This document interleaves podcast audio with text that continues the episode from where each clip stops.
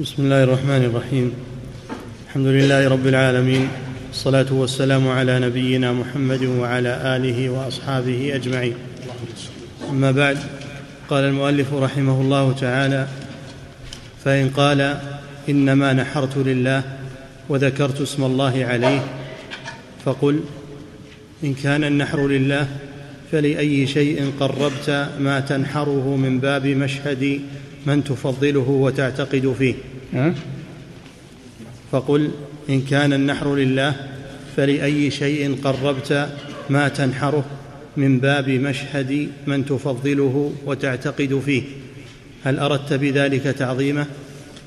إن قال نعم فقل له هذا النحر لغير الله بل أشركت مع الله تعالى غيره وإن لم ترد تعظيمه فهل أردت توسيخ باب المشهد وتنجيس الداخلين إليه؟ أنت تعلم يقينا أنك ما أردت ذلك أصلا. ولا نعم. ولا أردت إلا الأول ولا خرجت من بيتك إلا قصدا له. نعم. بسم الله الرحمن الرحيم. الحمد لله والصلاة والسلام على رسول الله وعلى آله وأصحابه أجمعين. هذه مناظرة من المؤلف رحمه الله لمن يذبحون عند القبور والمشاهد. يسألهم لماذا فعلتم هذا؟ لماذا فعلتم هذا؟ فإن قالوا نحن ذبحنا لله ذكرنا اسم الله عليه. هذا شيء طيب. ذكر اسم الله عليه وقصد أنه لله. هذا قوله يعني ما هذا قوله؟ نحمله على الصدق. هذا قوله. نقول له إذن لماذا جئت بالذبيحة ونحرتها في هذا المكان؟ لماذا خصصت هذا المكان وعتبة المشهد؟ عتبة المزار لماذا جئت بها؟ لماذا لم تذبحها في مكان آخر؟ فلا بد أن يقول إنه جاء لأجل تعظيم الميت ورجاء ورجاء ما عنده تقرب إليه. فإذا قال هذا فإنه مشرك لأن هذا ذبح لغير الله عز وجل تقرب إلى إلى غير الله. فالذي يتقرب إلى الله ما يأتي عند القبور وعند المشاهد. الأرض واسعة أرض الله واسعة. لا ولا يأتي يصلي عند القبر ولا يأتي تصدق عند القبر ولا يدعو عند القبر. أرض الله واسعة. فالذي يأتي عند القبر ويدعو أو يذبح أو يصلي. إن كان يقصد هذا لله ويظن إن فعله عند القبر يرجى له الاستجابة من الله فهذا بدعة. هذا بدعة لأن الله ما شرع لنا أن نتقرب إليه وأن نذبح له وأن نصلي عند القبور. هذا بدعة. وإن أراد بذلك تقرب إلى القبر طلب نفع النفع من القبر وهذا هو قصدهم بلا شك. فهذا شرك بالله عز وجل لأنه ذبح لغير الله ودعا غير الله. دعا الله لكن عند القبر يتقرب إلى القبر. فهذا يعتبر من الشرك. تخصيص القبر وتخصيص هذا المكان بنية تقرب إلى القبر طلب النفع منه والشفاعة منه هذا شرك أكبر. وهذا هو قصدهم. فإن قال لا أنا ما أقصد القبر ولا أنا قصدي لله عز وجل نفع الفقراء والمساكين. فإتماما للجواب الأول يقال له إذا مجيئك هذا تريد توسخ عتبة القبر وتذبح عليه والفرث والدم و... هذا هذه إهانة للميت. ليست كرامة للميت هذه إهانة.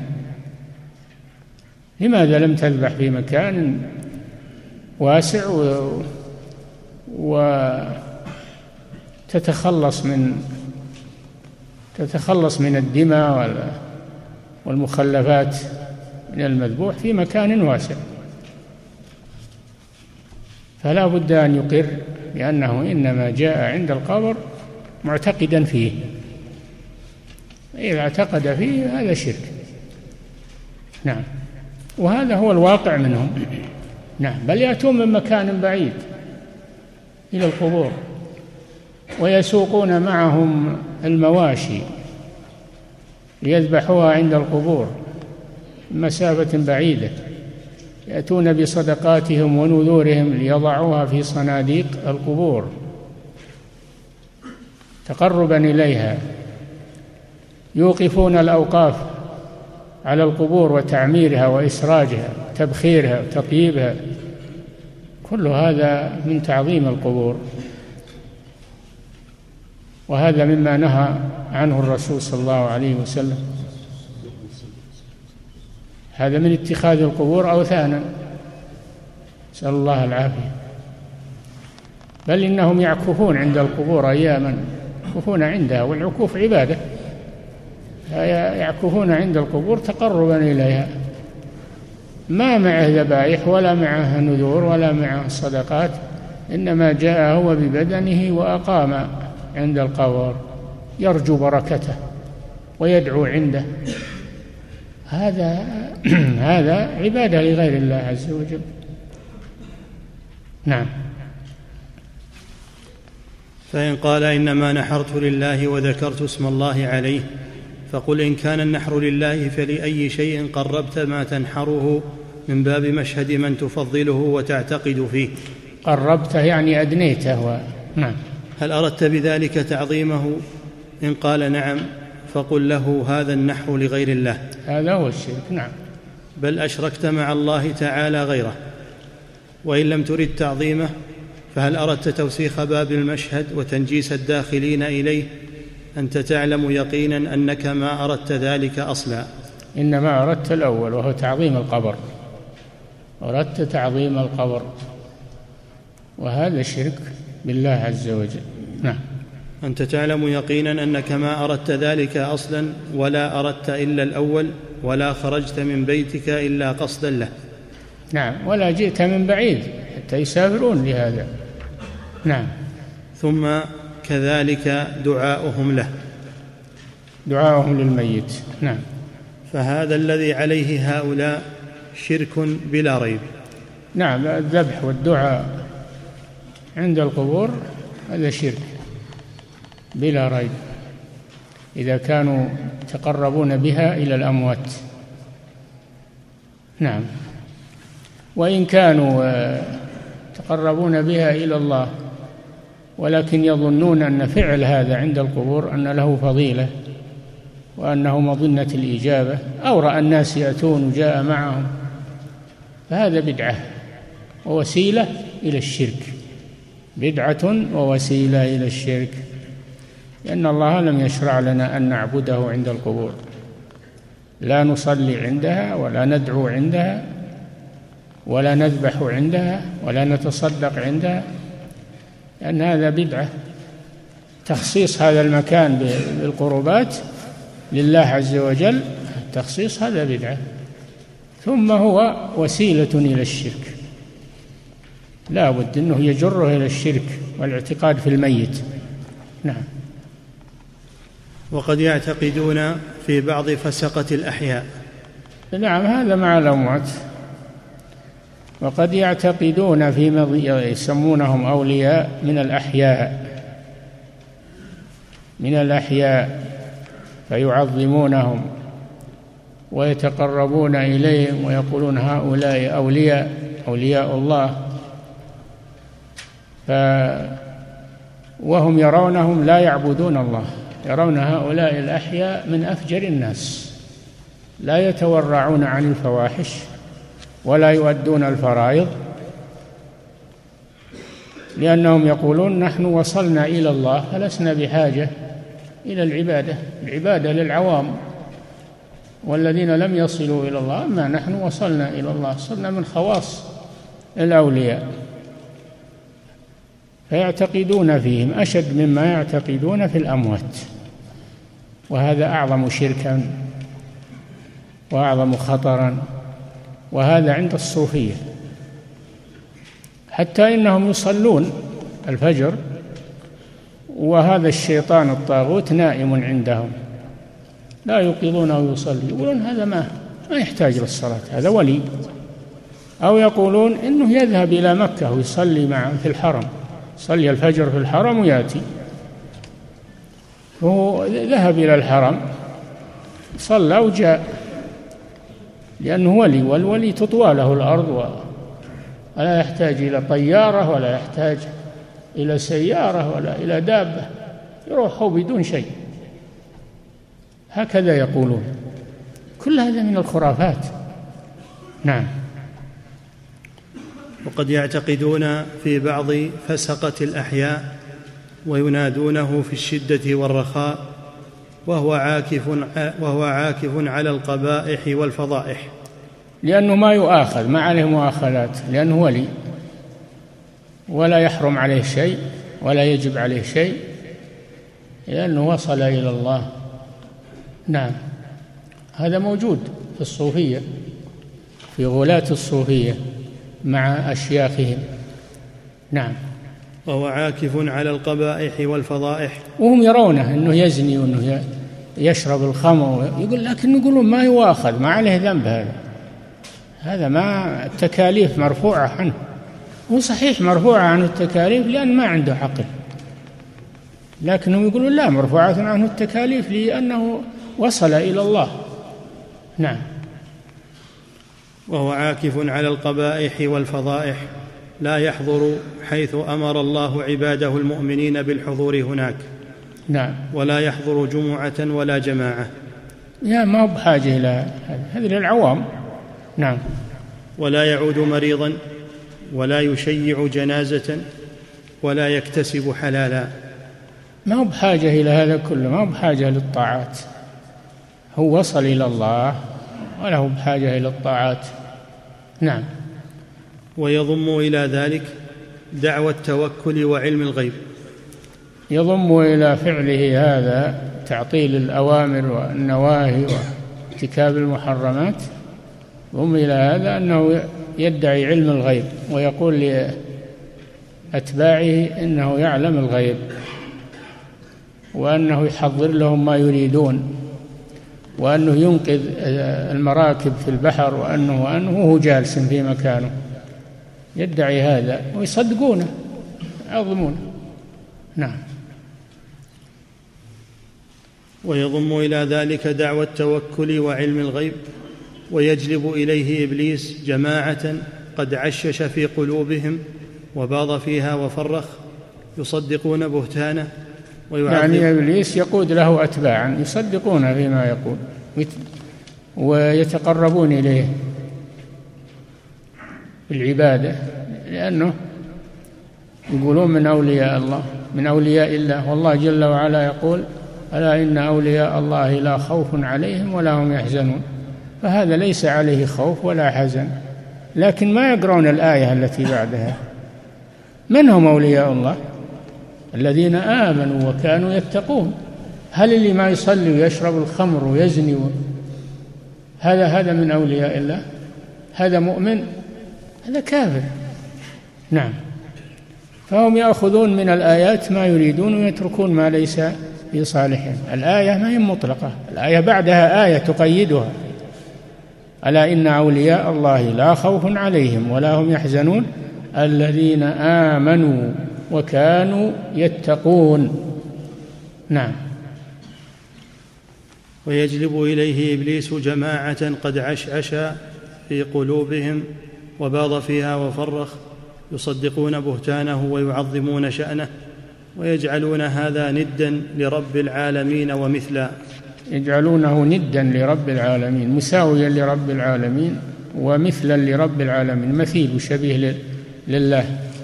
تعالى الله يعلم الغيب ويعطي ما يطلب منه ويقدر على كل شيء فيعطونه ما من أوصاف الله وقدرة الله ومشيئة الله ما يسويه بالله تعالى الله عن ذلك.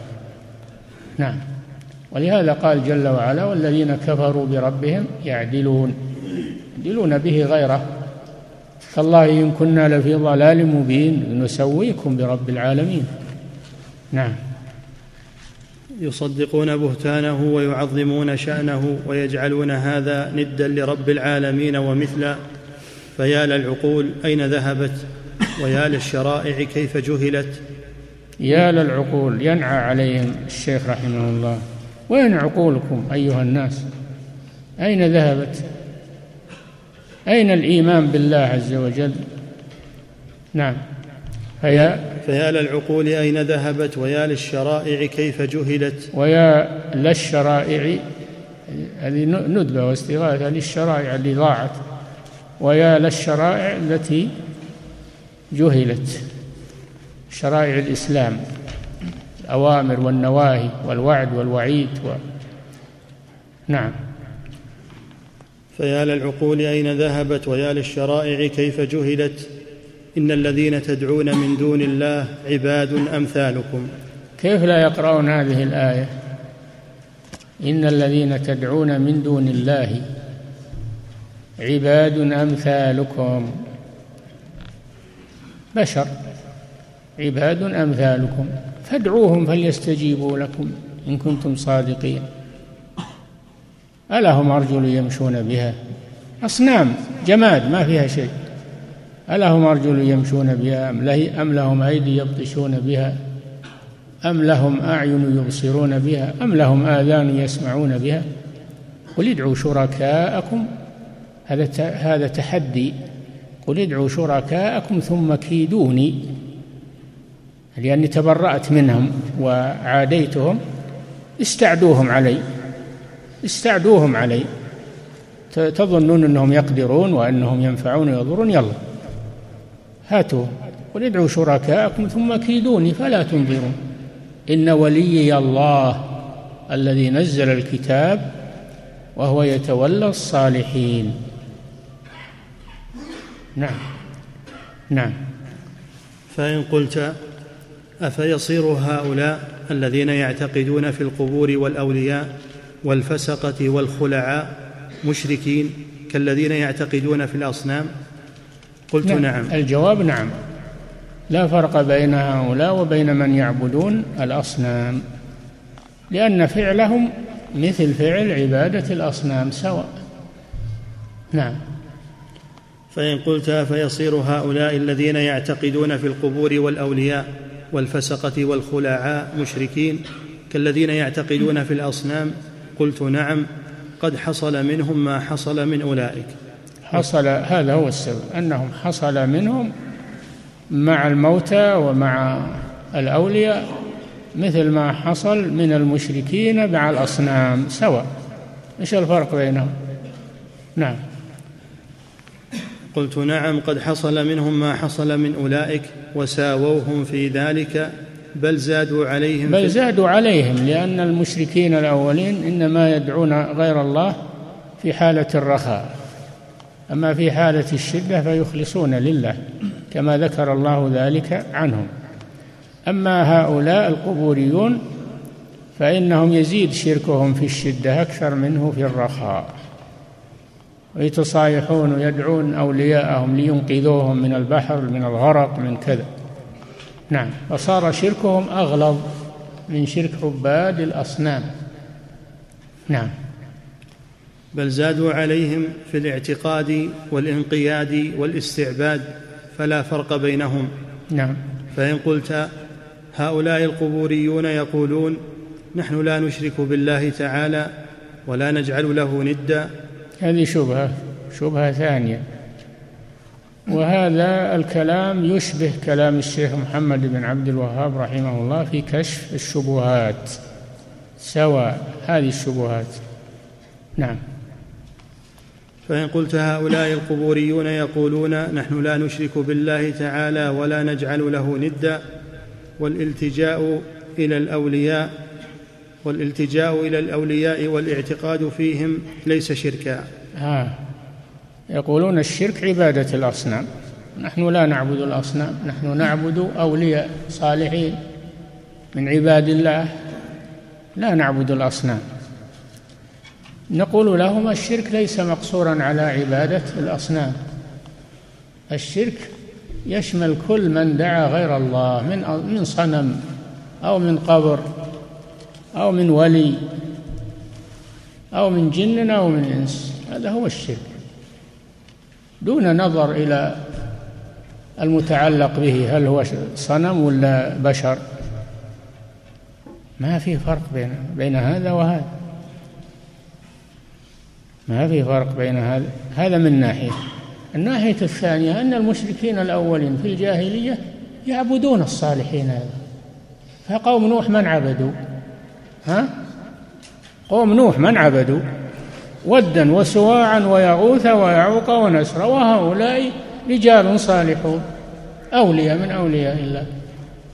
لما ماتوا عكفوا على قبورهم. فأول شرك وقع في الأرض هو بعبادة الصالحين والغلو في الصالحين.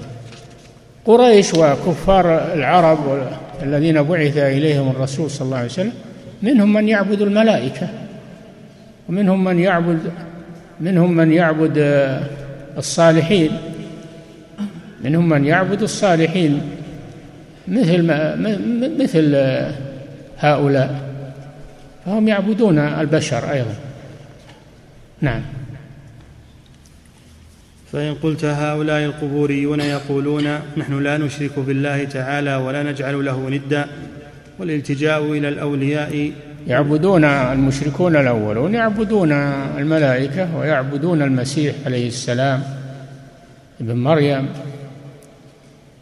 اتخذوا أحبارهم ورهبانهم أربابا من دون الله والمسيح ابن مريم. وما أمروا إلا ليعبدوا إلها واحدا لا إله إلا هو سبحانه عما يشركون. نعم فليس هم مقصور شركهم على عبادة الأصنام. نعم. يقولون نحن لا نشرك بالله تعالى ولا نجعل له ندا والالتجاء إلى الأولياء والاعتقاد فيهم ليس شركا. هذه مغالطة. هذه مغالطة واضحة. نعم. قلت نعم يقولون بأفواههم ما ليس في قلوبهم. نعم. لكن هذا جهل منهم بمعنى الشرك. أي ما هو الشرك؟ الشرك هو عبادة غير الله سواء كان حجرا أو شجرا أو صنما أو بشرا أو نبيا أو وليا أو ملكا أو جنا أو انسان الشرك هو عبادة غير الله. والله جل وعلا قال واعبدوا الله ولا تشركوا به شيئا. كلمة شيئا عامة تشمل كل ما عبد من دون الله عز وجل. ما استثنى شيئا. نكرة في سياق النهي تعم كل شيء. نعم. قلت نعم. ما قال واعبدوا الله ولا تشركوا ولا تعبدوا الأصنام. ولا تعبدوا الأصنام. بل قال ولا تشركوا به شيئا ليشمل كل شيء. نعم. قلت نعم يقولون بأفواههم ما ليس في قلوبهم لكن هذا جهل منهم بمعنى الشرك فإن تعظيمهم الأولياء ونحرهم النحائر لهم. صاروا ما يعرفون الشرك. صاروا ما يعرفون الشرك. ويظنون أن الشرك مقصور على عبادة الأصنام فقط. نعم. هذا جهل منهم بمعنى الشرك فإن تعظيمهم الأولياء ونحرهم النحائر لهم شرك. نعم. والله تعالى يقول فصل لربك وانحر. صل لربك وانحر. يعني اذبح له. فجعل النحر قرينا للصلاة. فكما أنه لا لا يصلى لغير الله كذلك لا ينحر لغير الله. وهؤلاء ينحرون لغير الله ينحرون للموتى والقبور. وفي الآية الأخرى قل إن صلاتي ونسكي ومحياي ومماتي والنسك هو الذبيحة. قرنها مع الصلاة. فدل على أن الذبح عبادة لا تجوز لغير الله. نعم. والله تعالى يقول فصل لربك وانحر أي لا لغيره. كما لإفادة الحصر. صلي لربك. صلي لربك. نعم.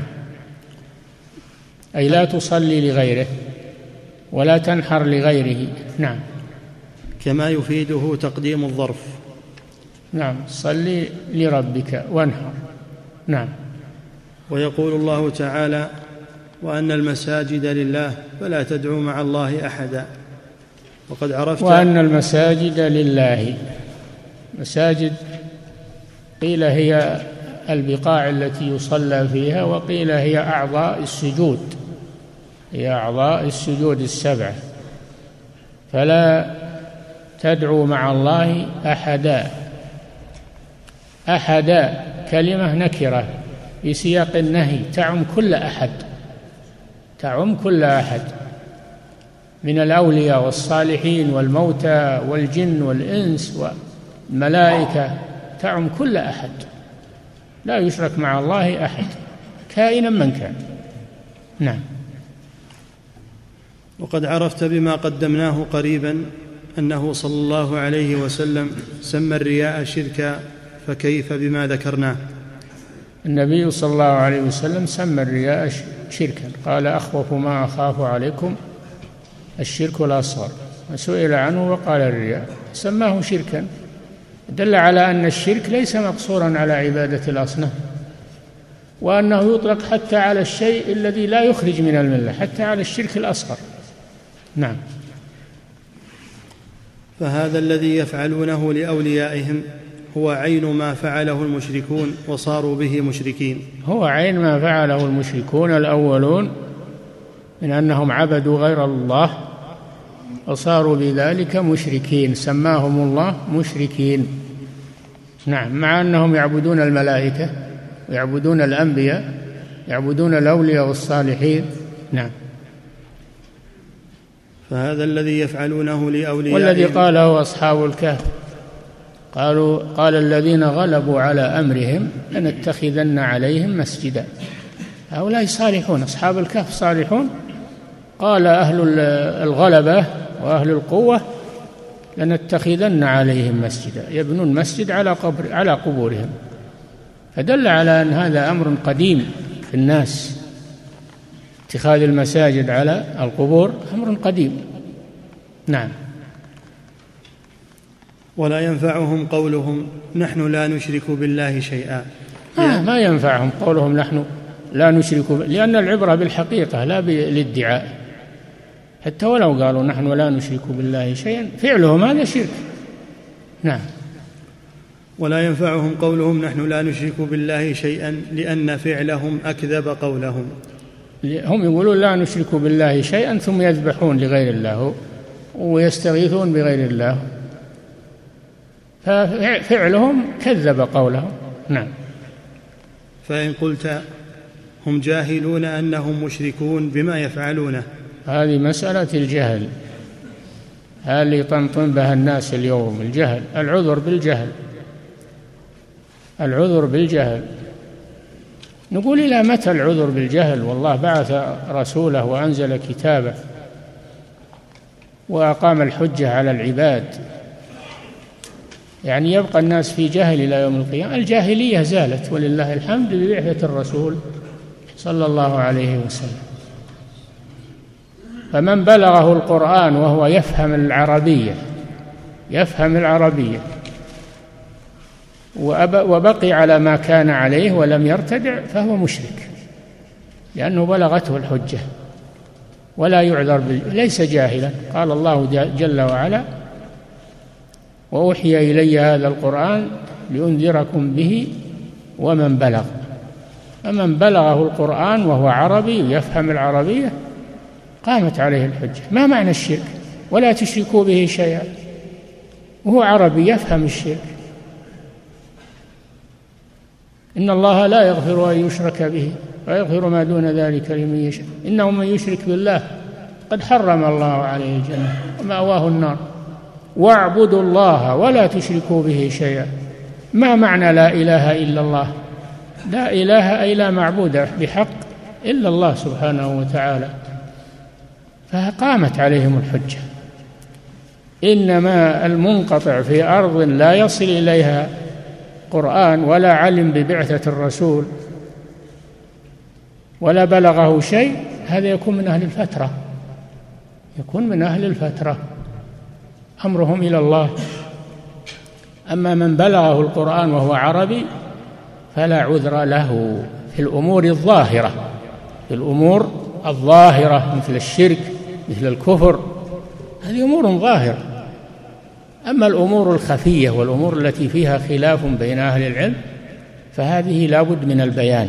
الأمور الخفية الأمور الخفية التي تخفى على من لم يتعلم هذه يقام عليه لا بد تقام الحجة عليه.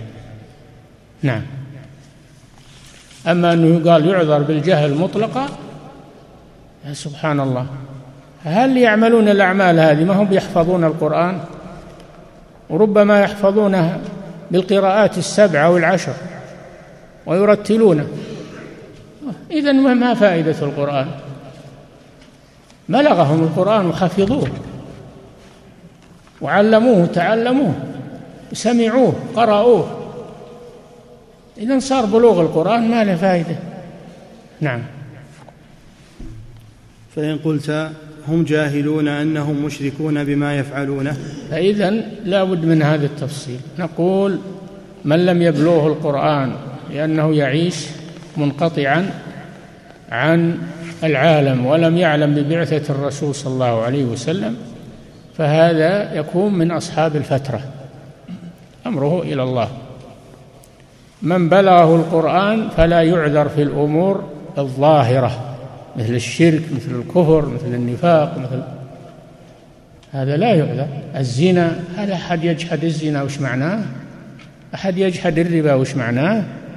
هذا كل يعرفه ما دام أنه عربي يعرف هذه الأمور. ثالثا الأمور الخفية الأمور الخفية التي تحتاج إلى توضيح. هذه لا بد من إقامة الحجة على المخطئ فيها. نعم. فإن قلت هم جاهلون أنهم مشركون بما يفعلونه قلت قد خرج الفقهاء في كتب الفقه في باب الردة أن من تكلم بكلمة الكفر يكفر وإن لم يقصد معناها. نعم من تكلم بكلمة الكفر يكفر. هذا من أنواع الردة وإن لم يقصد معناها ما لم يكن مكرها. إذا كان مكرها عليها فإنه لا يؤاخذ.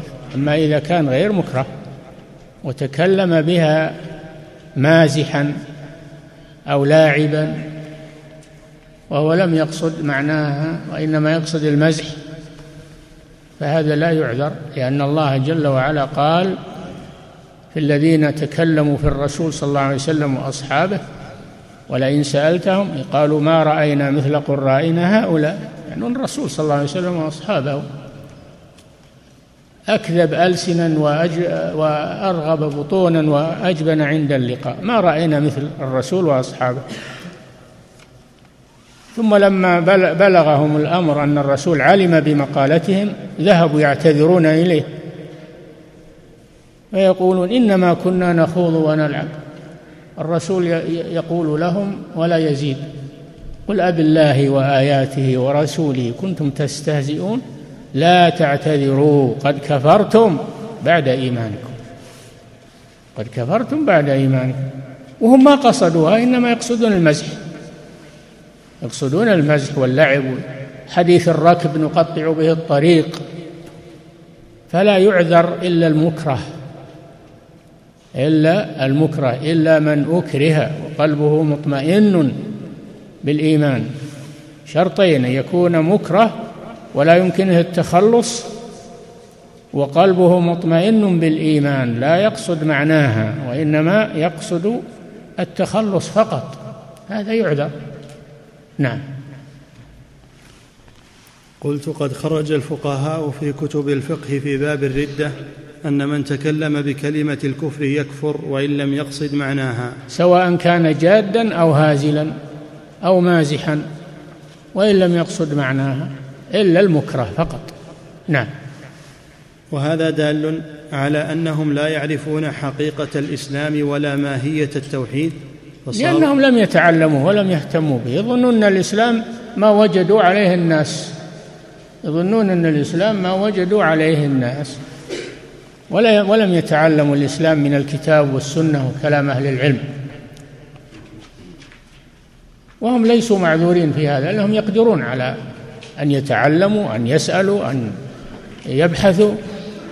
نعم.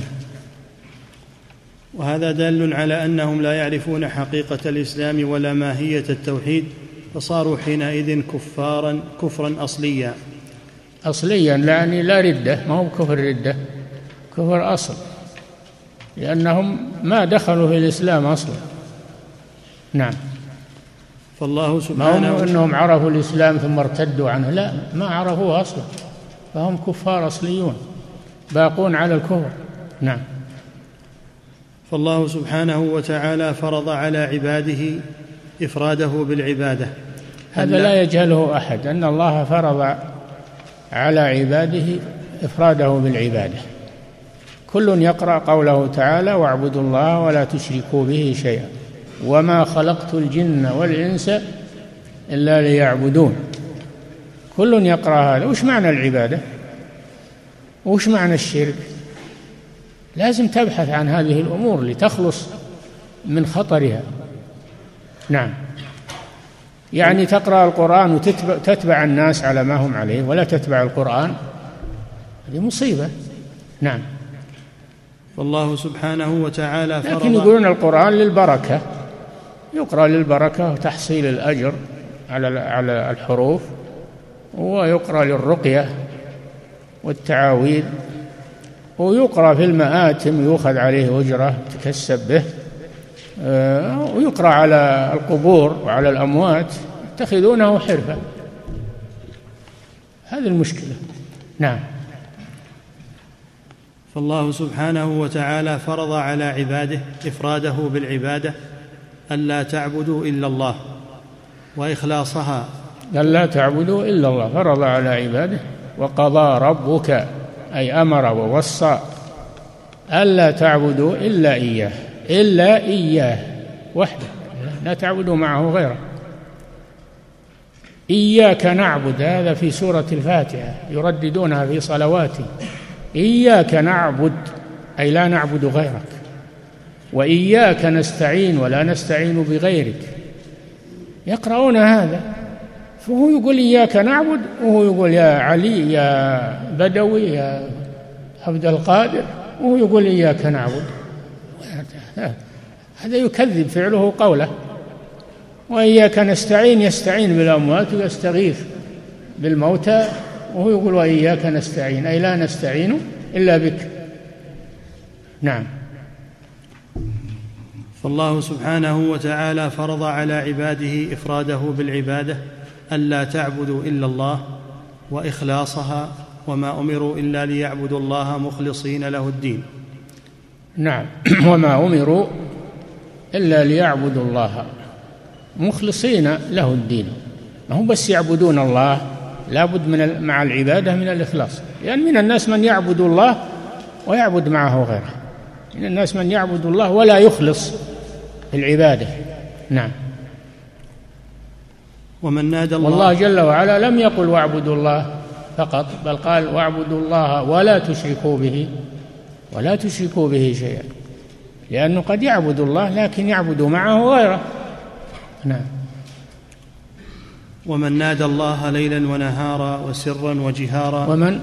ومن نادى الله ليلا ونهارا وسرا وجهارا وخوفا وطمعا ثم نادى معه غيره فقد أشرك في العبادة. نعم من نادى الله ودعا الله تضرع إلى الله ليلا ونهارا ثم دعا معه غيره قد أشرك في العبادة. أشرك في الدعاء لأن الدعاء عبادة. إذا دعا غير الله فقد أشرك بالله عز وجل. نعم. فإن الدعاء من العبادة وقد سماه الله تعالى عبادة في قوله تعالى إن الذين يستكبرون عن عبادتي سيدخلون جهنم داخرين. بعد قوله ادعوني أستجب لكم. قال الله جل وعلا وقال ربكم ادعوني أستجب لكم. إن الذين يستكبرون عن عبادتي أي عن دعائي فسمى الدعاء عبادة. فمن دعا غير الله فقد عبد غير الله. شاء أم أبى؟ نعم. فإن قلت فإذا كانوا مشركين وجب جهادهم والسلوك فيهم ما سلك رسول الله صلى الله عليه وسلم في المشركين. نعم يجب جهادهم يجب جهادهم لأن الله أمر رسوله بجهاد المشركين. فيجب جهادهم لكن قبل الجهاد لا بد من الدعوة لا بد من دعوتهم إلى الإسلام وإلى التوحيد. فإن أبوا يقاتلون. نعم. فإن قلت فإذا كانوا مشركين وجب جهادهم والسلوك فيهم ما سلك رسول الله صلى الله عليه وسلم في المشركين قلت إلى هذا ذهب طائفة من أئمة العلم فقالوا ما هو ما هو طائفة فقط. إلى هذا ذهب جميع أهل العلم. أن من أصر على الشرك ولم يقبل الدعوة أنه يقاتل. أنه هذه سنة الرسول صلى الله عليه وسلم. أنه كان يدعو ويوصي يوصي قواده في الغزو أن يبدأوا بالدعوة فإن أبوا أن يقبلوا قاتلوهم. ما هو هذا قول طائفة من أهل العلم هذا قول جميع أهل العلم. نعم. فقالوا يجب أولا دعاؤهم إلى التوحيد. هذا هذا هو نعم ما هو بهذا قول طائفة هذا قول الجميع. نعم. يجب اولا دعاؤهم إلى التوحيد وإبانة أن ما يعتقدونه ينفع ويضر لا يغني عنهم من الله شيئا وأنهم أمثالهم وأن هذا الاعتقاد منهم وأن هذا الاعتقاد منهم فيهم شرك لا يتم الإيمان بما جاءت به الرسل إلا بتركه والتوبة منه وإفراد التوحيد اعتقادا وعملا لله وحده. نعم. وهذا واجب على العلماء. نعم هذا هذا واجب على العلماء. وهذا هو الذي فعله الشيخ محمد بن عبد الوهاب. ما قاتل الناس على طول؟ وقال أنتم مشركون وقاتلهم على طول. لا دعاهم إلى التوحيد. دعاهم وكتب الرسائل إليهم وبلغهم. فلما أبوا قاتلهم. وأيضا هم اعتدوا على على الشيخ وعلى أتباعه. بدأوا بالقتال. بدأوا آه الشيخ وتلاميذه بدأوهم بالقتال. ما صبروا حتى يقاتلوا. نعم. وهذا واجب على العلماء أي بيان أن ذلك الاعتقاد الذي تفرعت عنه النذور والنحائر. هذا واجبكم هذا واجبكم أن تقوموا به. ولا تبرأ ذمتكم. إلا أن تقوموا بهذا لكن تقوم به بالحكمة والموعظة الحسنة والجدال بالتي هي أحسن. نعم.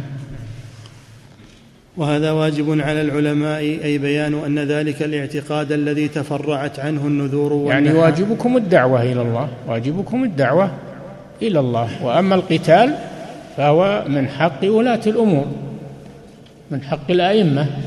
أما أنتم واجبكم الدعوة إلى الله والبيان. نعم.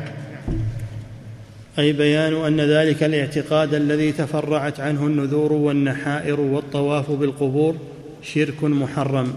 نعم. وأنه عين ما كان يفعله المشركون لأصنامهم. نعم. فإذا أبان العلماء ذلك للأئمة والملوك وجب على الأئمة والملوك. وجب على الأئمة شف القتال من حق الأئمة.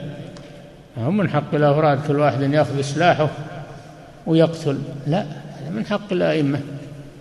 أما الدعوة فهي من حق العلماء. نعم. فإذا أبان العلماء ذلك للأئمة والملوك وجب على الأئمة والملوك بعث دعاة إلى الناس يدعونهم إلى إخلاص التوحيد لله فمن رجع وأقر حقن عليه دمه وماله وذراريه ومن أصر فقد أباح الله منه ما أباح لرسوله صلى الله عليه وسلم من المشركين. نعم. نعم. فإن قلت الاستغاثة قد ثبتت في الأحاديث. هذا هذه شبهة أخرى. شبهة أخرى وأنهم يقولون أهل المحشر يستغيثون بآدم وب أو أولي العزم من أجل أن يطلبوا من الله أن يخلصهم من الموقف. قالوا هذا يدل على الاستغاثة جائزة. بالميت هذا مغالطة. الاستغاثة بالحي فيما يقدر عليه جائزة. والأنبياء في ذاك الموقف يقدرون على دعاء الله والشفاعة لأهل الموقف يقدرون على هذا. أما الاستغاثة التي نعنيها فهي الاستغاثة بالأموات الذين لا يقدرون على شيء. هذا حاصل الجواب الآتي وهو مهم جدا. نعم يكفي هذا.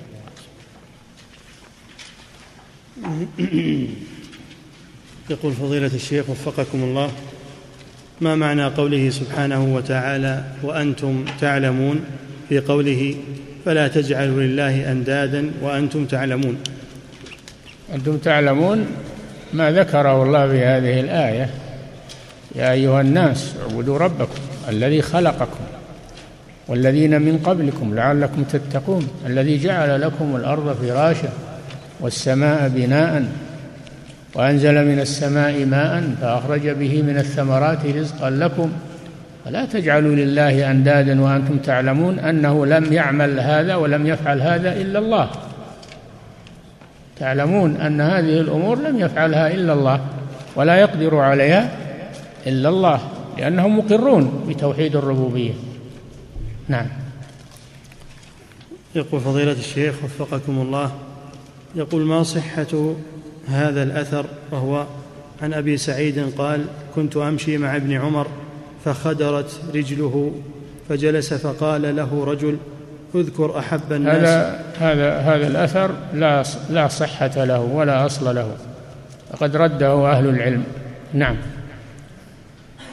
يقول فضيلة الشيخ وفقكم الله يقول ذكر شيخ الإسلام ابن تيمية رحمه الله في كتابه اقتضاء الصراط المستقيم أن صاحب البدعة قد يؤجر على نيته مع فساد عمله. فما توضيح هذا الكلام؟ إذا كان ينوي التقرب إلى الله يؤجر على نيته لا على عمله. أما على عمله يأثم عليه ويعذب به. أما نيته يؤجر عليها إذا كانت خالصة لوجه الله عز وجل. ففي فرق بين العمل وبين النية. نعم. يقول فضيلة الشيخ وفقكم الله يقول أليس من واجبنا اتجاه أليس من واجبنا تجاه الصالحين والأولياء أن نعظمهم ونرفع من قدرهم ونمدحهم؟ لا هذا من واجبهم لكن لا نغلو فيهم لا نعظمهم تعظيما زائدا حتى نرفعهم إلى مقام الدعاء والاستغاثة بهم و... لا هذا ليس من حقهم ولا من قدرهم. هذا غلو. فنحن نحبهم بلا غلو ونحترمهم بلا غلو. نعم. نقتدي بهم نترحم عليهم بدون غلو. نعم.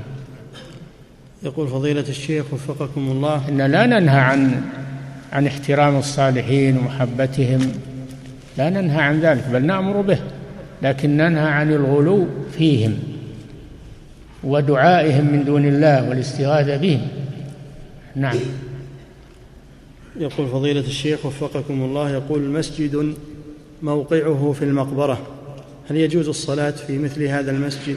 لا. لا تجوز الصلاة في القبر في المسجد الذي داخل المقبرة. يجب أن يهدم. يجب أن يهدم لأنه مسجد على مقابر. لا تتخذوا القبور مساجد. نعم. يقول فضيلة الشيخ وفقكم الله ما حكم الصلاة في مسجد يوجد أمام محرابه قبر قريب منه لكنه خارج المسجد؟ إذا كان منفصلا عن المسجد بممر أو بفضاء أرض فضاء ليس ملتصقا بالمسجد فلا بأس بالصلاة في المسجد. أما إذا كان متصلا بالمسجد من أي جهة ليس بينهما فاصل فلا تجوز الصلاة في هذا المسجد لأنه مسجد على قبر. نعم. يقول فضيلة الشيخ وفقكم الله يقول السائل وجدت كتابا يباع في المكتبات وسماه يقول وقد قرر فيه مؤلفه إيش اسمه؟ الإلمام في شرح نواقض الإسلام. نعم. وقد قرر فيه مؤلفه أن العذر بالجهل عام في كل مكفر وأن المشرك الذي يعبد غير الله إذا كان ممن ينتسب للإسلام وينطق بالشهادة. هذا هذا إرجاء هذا قرأناه أدركنا أنه كتاب إرجاء وهو خلاف النواقض التي ذكرها شيخ الإسلام. وبزعمه يشرح وهو يرد على الشيخ يرد على الشيخ. لا هذا هذا الكتاب يجب أن يصادر. ولا يغتر به. نعم. يقول فضيلة الشيخ وفقكم الله في قوله سبحانه وتعالى قل إن صلاتي ونسكي ومحياي ومماتي لله رب العالمين نعم. في قوله سبحانه قل إن صلاتي ونسكي ومحياي ومماتي لله رب العالمين نعم. كيف يكون محياي ومماتي لله؟ نعم. في عبادة الله عز وجل. محياه ويموت على الإسلام. يموت على الإسلام. يحيا على الإسلام ويموت على الإسلام.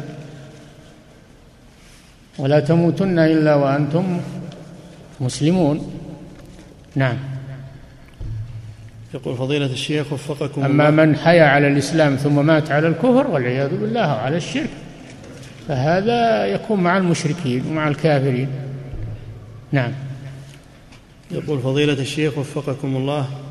أشكل علي الجمع بين قوله سبحانه وتعالى عن المشركين يوم القيامة أنهم يقولون والله ربنا ما كنا مشركين في آية أخرى فاعترفوا بذنبهم. فكيف الجمع؟ نفس هذا نفس الآية هذا. والله ربنا ما كنا مشركين. انظر كيف كذبوا على أنفسهم. اقرأ الآية التي بعدها. فهم كذبوا في في في حلفهم. كذبوا في يمينهم. نعم. يقول فضيلة الشيخ وفقكم الله في قوله سبحانه إن الله لا يغفر أن يشرك به. هل هذه الآية تشمل الشرك الأكبر والأصغر؟ الأكبر لا شك هذا بالإجماع. أما الأصغر ففي خلاف. قيل يغفر إذا كثرت الحسنات ورجحت الحسنات فإنه يغفر. وقيل إنه لا يغفر بل يعذب به لكن ما هو مثل تعذيب الشرك الأكبر؟ يعذب به بقدره ثم يخرج من النار.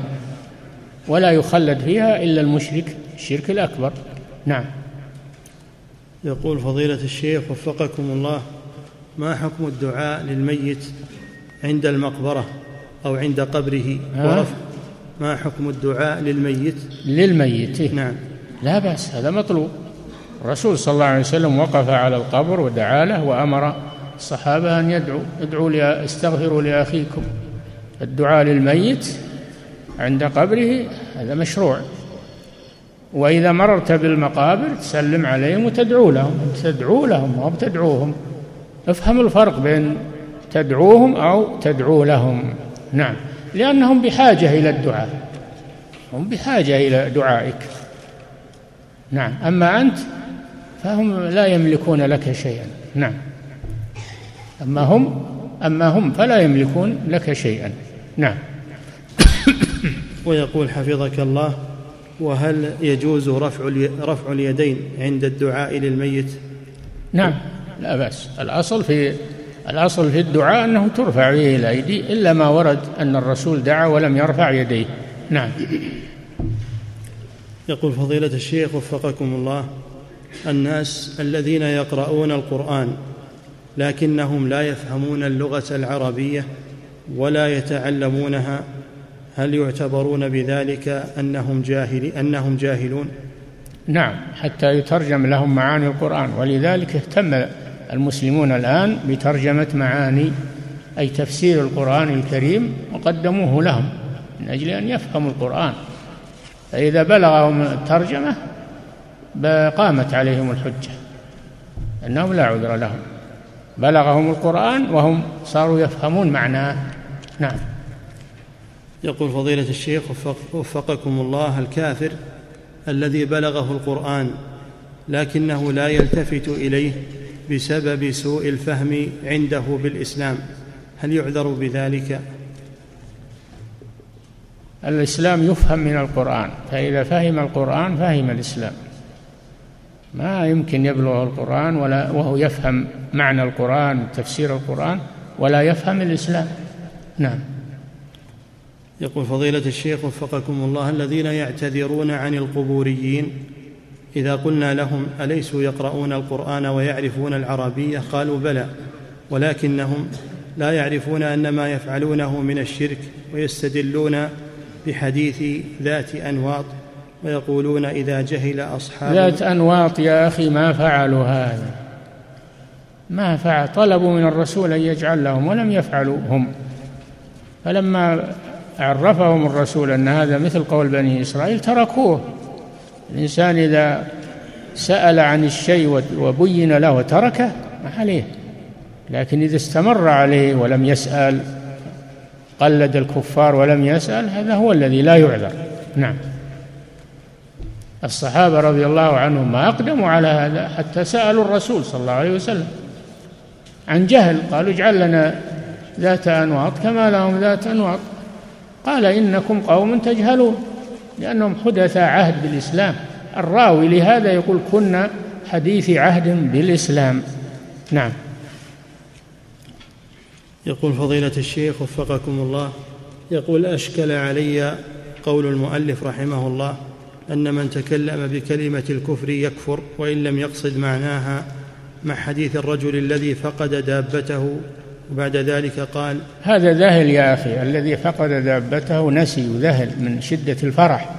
ما تقرأ الحديث؟ أخطأ من شدة الفرح. ذهل. والذاهل ما عليه شيء. نعم. يقول فضيلة الشيخ وفقكم الله يقول مما لحظ في هذا الوقت الصدقة عند القبور بتوزيع المياه. فما حكم مثل هذا العمل وفقكم الله؟ والله هذا مبدأ ما هو طيب. يا أخي يتدرج هذا من الماء إلى الطعام إلى النقود إلى هذا يجب سده هذا الباب يجب سده ومن يحتاج إلى الماء يطلع ويشرب الحمد لله يروح لأهله ولا يشرب من المسجد ولا من آه، البرادات اللي في الشوارع. نعم لأنه يكفي أن نشيع الجنازة إلى أن وصلت إلى قبرها يكفي هذا. نعم. وكذلك يقول حفظك الله تتم إنارة الطريق الذي في وسط المقبرة. والله هذا لا يجوز ولا ينبغي. هذا ينبغي أن يمنع. وإذا جاءوا بجنازة في الليل يجيبون معهم إضاءة يجيبون معهم كشاف يجيبون معهم كشاف قدر حاجتهم. نعم. يقول فضيلة الشيخ وفقكم الله يقول هل من ذبح عند القبور معظما لها يعد تعظيمه هذا كتعظيمه لله سبحانه وتعالى. سبحان الله. واللي قرأنا وتعبنا فيه راح ما له فائدة. من قرأ عند القبور من دعا عند القبور يعظمها فهو مشرك. من دعا عندها يعظمها فهو مشرك. إن كان إن كان يريد منها أما إذا كان يريد من الله فهو مبتدع. لأن ليس هذا محل دعاء الله. نعم.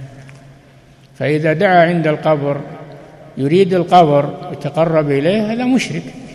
إذا كان يريد وجه الله ويظن أن الدعاء يستجاب فهذا مبتدع وهو على خطر من الشرك. نعم. يقول فضيلة الشيخ وفقكم الله الذين يقولون إن عباد القبور معذورون لأن هناك من علماء الضلال من يفتونهم. بأن ما هم عليه لكن هناك من علماء الحق من ينهاهم ولم يستجيبوا. يا أخي لا تصير جاهل. تقول عندهم علماء ضلال. عندهم علماء حق أيضا. عندهم علماء حق لكن لا يقبلون. نعم. يقول فضيلة الشيخ الله الله ما ترك لأحد حجة ولا ترك لأحد عذر. نعم. يقول فضيلة الشيخ وفقكم الله الذي يصلي ويقول لا إله إلا الله وهو مقيم في بلاد الإسلام وهو مشرك بدعائه الأموات والاستغاثة بهم. لا صلاة له هذا لا صلاة له ولا إسلام له حتى يخلص لله عز وجل العبادة. نعم. وإن كان في بلاد الإسلام. نعم. كذلك يسأل حفظك الله يقول هل كفره كفر أصلي؟ نعم. هل كفره كفر أصلي؟ إن كان هذا طرأ عليه هذا مرتد. إن كان أنه من أصله كذا هذا كفر أصلي نعم. يقول فضيلة الشيخ وفقكم الله يقول في بلادنا يقول في بلادنا يطاف بالذين فيهم جنون يطاف بهم بالقبر رجاء شفائهم. نسأل الله العافية. ويفعلون ذلك مع البهائم فهل فعلهم هذا شرك؟ نعم هذا طواف. الطواف عبادة. طوافهم بالقبر تقربا إلى القبر علشان يشفي المريض والمجنون. هذا عبادة لأن الطواف عبادة. طهر بيته للطائفين والعاكفين والركع السجود. ذكر الطواف مع العبادة مع الصلاة ومع نعم. يقول فضيلة الشيخ وفقكم الله يقول في بعض مواقع حوارات الأديان للنصارى التي في الانترنت يضعون سؤالا للتسجيل ويكون إجباريا وهو أن تكتب إجابته بأن الله هو المسيح تعالى الله عن ذلك. سؤاله هل يكفر؟ من أجاب بهذا لأجل التسجيل وإقامة إيه نعم من فعل هذا يدخل في الكفر. وما شفنا من الحوار شيء ما شفنا إلا أنهم تسلطوا والعان على المسلمين زاد شرهم على المسلمين ولا نفع معهم. يقول فضيلة الشيخ وفقكم الله يقول هل أطفال المشركين يعدون من أهل الفترة؟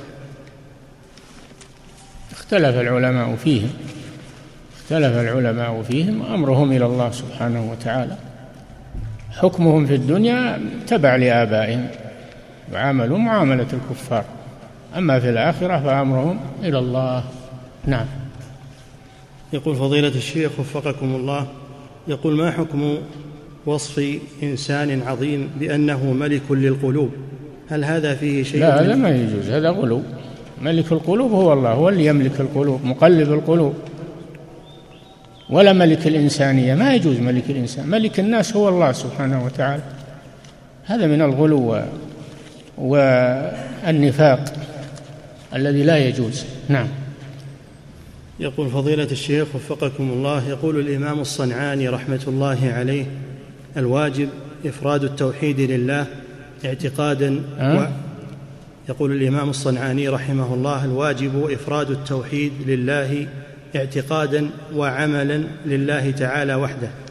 ما الرأي في من يقول إن العمل ليس بركن في الإيمان وإنما هو شرط كمال فقط؟ لا ما يقولون هذا. ما يقولون التوحيد ليس من الإيمان. يقولون الأعمال الجوارح الفرعية الأعمال الفرعية. أما أمور العقيدة لا ما يقولون هذا. نعم. هي من الإيمان. ولا يكون إيمان إلا بها. نعم. يقول فضيلة الشيخ وفقكم الله يقول يباع في الصيدليات سوار من معدن يسمى سوار ابن سينا يزعم سوار إيش؟ ابن سينا. أي. يزعم أصحاب الصيدليات أن له تأثيرا مغناطيسيا في تفريغ الشحنات الكهربائية من الجسم وأنه يعالج آلام المفاصل والروماتيزم والعضلات والاكتئاب. فهل يجوز لبس مثل هذا أم يعتبر من باب التمائم الشركية؟ خذ هذا السوار واكتب معه خطاب للمفتي ويعرض على اللجنة على المشايخ يشوفون إن شاء الله. نعم. يقول فضيلة الشيخ وفقكم الله يقول أنا طالب أدعو الناس في إحدى المنتديات في الإنترنت وهذا المنتدى نعم. يقول أنا طالب أدعو الناس في إحدى المنتديات التي في الإنترنت وهذا المنتدى يشوه دين الإسلام فأقوم بالدعوة فيه لله ويقوم بعض من في المنتدى بالسب لي وسب والدتي علما أنها متوفاة رحمة الله عليها فبماذا تنصحونني وهل أستمر على ذلك؟ نعم. عليك بالصبر ومواصلة الدعوة إلى الله لكن لا بد يكون عندك علم في الدعوة إلى الله. تدعو إلى الله على بصيرة وعلى علم. إذا كان عندك علم وبصيرة فاستعن بالله واصل الدعوة. نعم. واصبر على ما أصابك. اصبر على ما يقال لك. نعم. يقول فضيلة الشيخ وفقكم الله يقول هل يجوز العمل بغلبة الظن أو الشك في تعيين العائن لطلب الماء منه للاستشفاء؟ تحري ما هو ما هو يقين هذا تحري. فإذا صار عندك يعني توقع أو تحري من فلان اطلب منه الرقية. أو خل واحد يروح لمه يطلب منه الرقية. نعم. يقول فضيلة الشيخ وفقكم الله يقول ما الواجب على طلبة العلم في مثل هذه الظروف وفي مثل هذه الفتن التي في بلاد الإسلام؟ الذي عنده علم صحيح يبينه واللي ما عنده علم يسكت. اللي عنده علم يوجه الناس يرشدهم علم صحيح توجيه صحيح يجب عليه يبين. أما الذي ما عنده علم يسكت ويقتصر على الدعاء. يدعو الله للإسلام والمسلمين. نعم. يقول فضيلة الشيخ وفقكم الله يقول هذا الدعاء وهو اللهم أجرني من النار بعد صلاة الصبح وبعد صلاة المغرب ما صحته؟ ورد في حديث لكن فيه مقال حديث ضعيف لكن لو فعله الإنسان لا بأس لأن هذا من باب الترغيب من باب الترغيب. نعم والدعاء مطلوب في غير هذا الحديث. نعم. يقول فضيلة الشيخ وفقكم الله يقول هل يجوز تحسين الصوت في الأذان في كتحسين الصوت في قراءة القرآن؟ يجب أن أن يؤد يعني يستحب أن يؤدى الأذان بصوت بصوت طيب. النبي صلى الله عليه وسلم قال لعبد الله بن زيد لما رأى الأذان في المنام قال له ألقه على بلال فإنه أندى منك صوتا. أندى منك فدل على أن الصوت الحسن مطلوب في الأذان لكن لا يكون فيه تلحين مبالغة أو تمطيط كالأغاني هذا لا يجوز نعم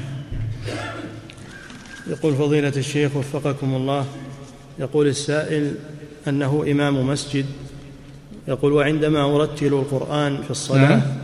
يقول أنا إمام مسجد وعندما أرتل القرآن في الصلاة يأتي بعض المأمومين بعد الصلاة فيمدحني لتلك التلاوة فيدخلني بعض العجب وأخشى على نفسي من هذه الصفة وما شابهها فما النصيحة في مثل هذا؟ وفقكم الله. النصيحة عليك بالاعتدال لا تبالغ في التجويد ولا تهذ القرآن تسرع فيه خليك متوسط قراءة متوسطة مرتلة آية آية.